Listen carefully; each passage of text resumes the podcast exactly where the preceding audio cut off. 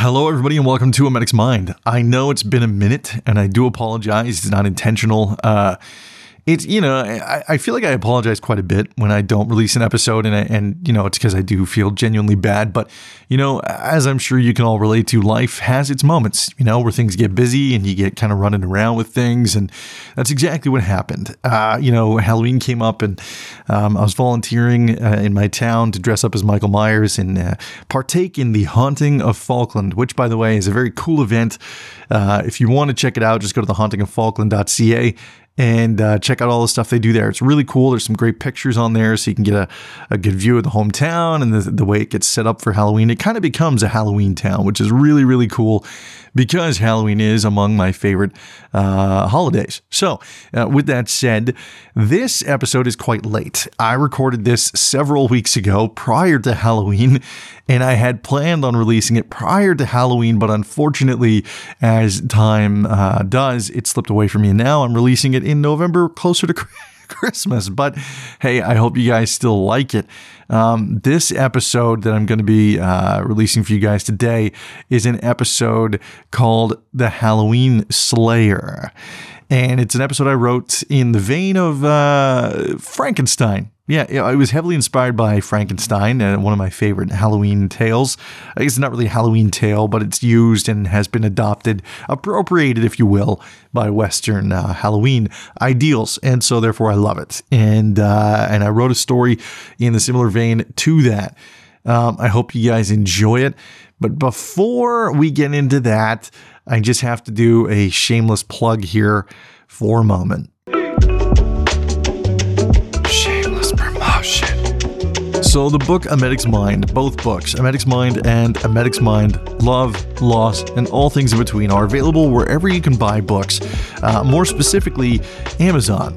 Now, if you want to help me out and uh, leave a review, it really does mean a lot to me because it really helps with pushing my book along in the algorithm. And in doing that, it gets it seen by more people that might not necessarily know or listen to my podcast or even know that my book exists. And the more people I can get in front of, uh, the better it'll be for me. And the more I can share my story and connect with people the way I've connected with all of you. And, uh, you know, some of the biggest supporters I have um, still reach out to me daily. Uh, Medic One uh, Direct Limited, uh, they, they reach out out to me, and they are uh, an amazing group of professionals uh, over there doing uh, doing some incredible work. I mean, uh, the EMS profession is not an easy one.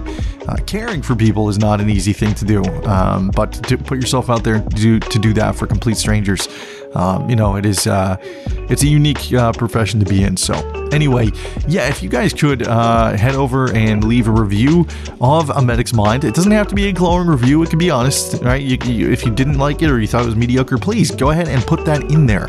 Uh, if you did like it though, then please, I would I would love that, of course.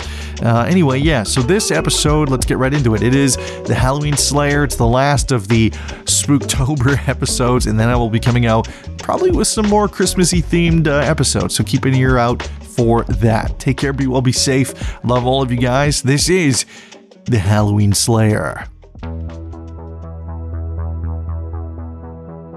A Medic's Mind presents Spooktober.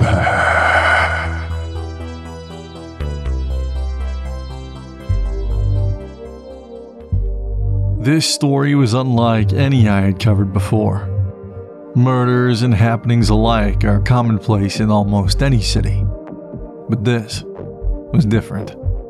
Over the last two years, nine bodies had turned up, all of them connected by the same grisly detail. At least one organ from each person was taken and missing, but never the same one. The manner at which these organs had been removed was skillful and purposeful. The police suspected a menacing killer with medical background. But with nothing else to go on, they still had no concrete leads. It's not often that the stories I cover keep me up at night. But this one was, as I said, unlike anything.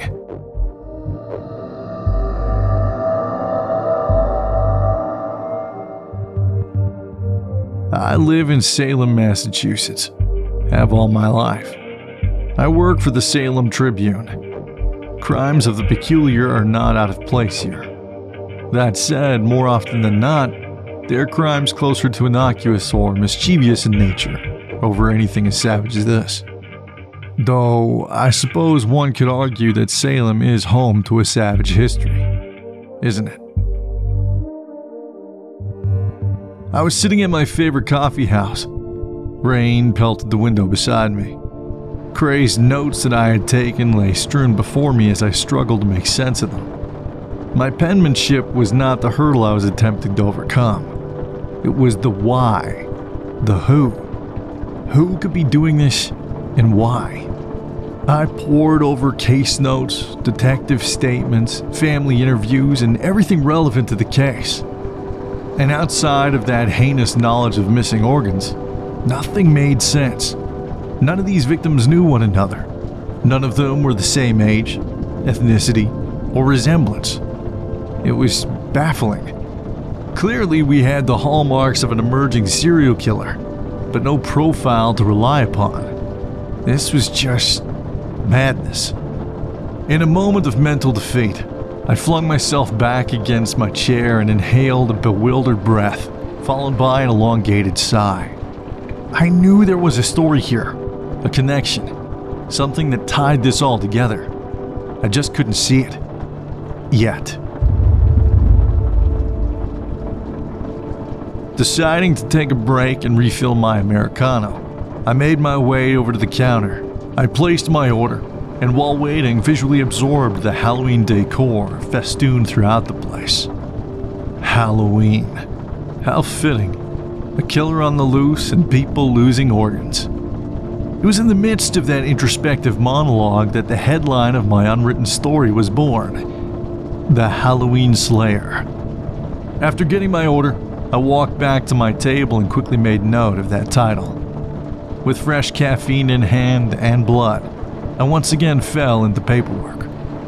Line by line, I read and reread everything that I had on this god-forsaken case. And as luck, or fate, depending on your beliefs, would have it, the sinew I'd been looking for began to emerge. In front of me, I had the victim's medical records and autopsy reports, and as I read over each of them, something of note took hold. Each of the victims were recipients of past organ donations. Each victim had either been in some medical distress or bad accident, and remarkably, all had received organ transplantations. I read over what I was uncovering a few more times before deciding to call my contact at the Salem Police, Detective Cozy. I phoned him and explained what I was working on and asked him to come and meet with me. He did. As I shared my findings with Cozy, our faces revealed the same expression of disbelief. I really had uncovered something. I got to ride with Detective Cozy as he went to request emergency release of medical information regarding donors. It was granted, and the records were sent over to his work email. Cozy was a good detective. He'd been on the job for a while now. Salem and the media trusted him. I trusted him, and he trusts me. Hence my unfettered access to what was unfolding. Now nearing three in the morning, another chilling eureka moment befell us. Each of the victims had received organs from the same donor. A deceased woman by the name of Agatha Malkovich. She'd succumbed to death after a tragic vehicle accident had left her brain dead. But the more remarkable discovery came when we uncovered her husband, Dr. Ivan Malkovich Jr., a physician with specialization in genetics and a postdoctorate in eugenics. Our eyes lit up like heating elements. Cozy threw me a generic ballistic vest and told me to follow him. I didn't argue. With a screaming horde of cherries and berries escorting our unmarked police cruiser, we made our way to the listed address of Dr. Ivan Malkovich. My heart was in the base of my throat. Had we done it? Had we really cracked the case and were now sprinting against the clock to apprehend this monster? Only time would tell. Dr. Malkovich's estate dwelled at the very tip of Juniper's Point in Salem's northeast end. a sprawling Gothic structure that invokes unease upon its very sight. Like a scene from a bad cop movie, gaggles of police officers and detectives swarmed the steps leading to the front door. The police made entry and did indeed discover Dr. Ivan Malkovich Jr. He did not resist nor rebuke. He, an unassuming man, complied with police direction and was arrested without incident. Now, you'd be justified in thinking that the story has now culminated into a reasonably predictable and contextually happy ending. But I'm here to tell you that this story is just beginning.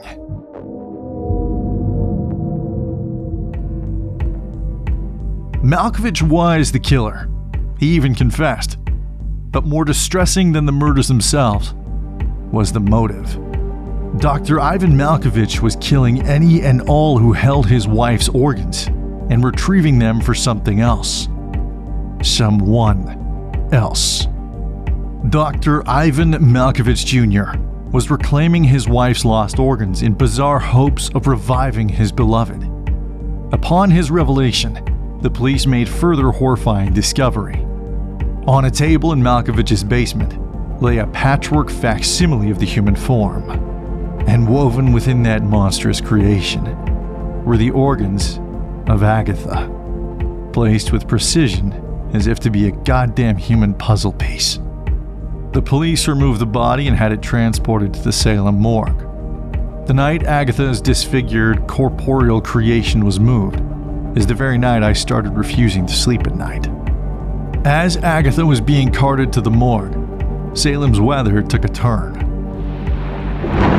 The sky broke and rain fell in deluge to the streets below. Before the wagon made it to the mortuary, a freak bolt of lightning struck a tree beside the wandering vehicle. A violent conduction of electricity vilified the water and engulfed the moving vehicle.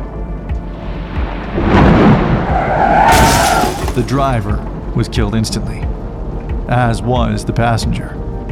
When emergency crews arrived on scene, Agatha was nowhere to be found. It's as if she got up and walked away.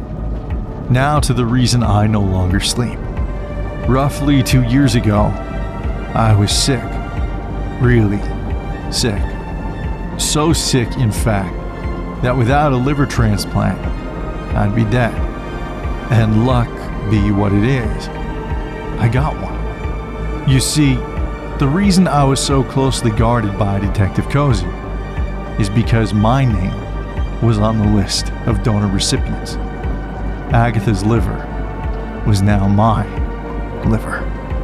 And according to Dr. Ivan Malkovich Jr., she would certainly want it back.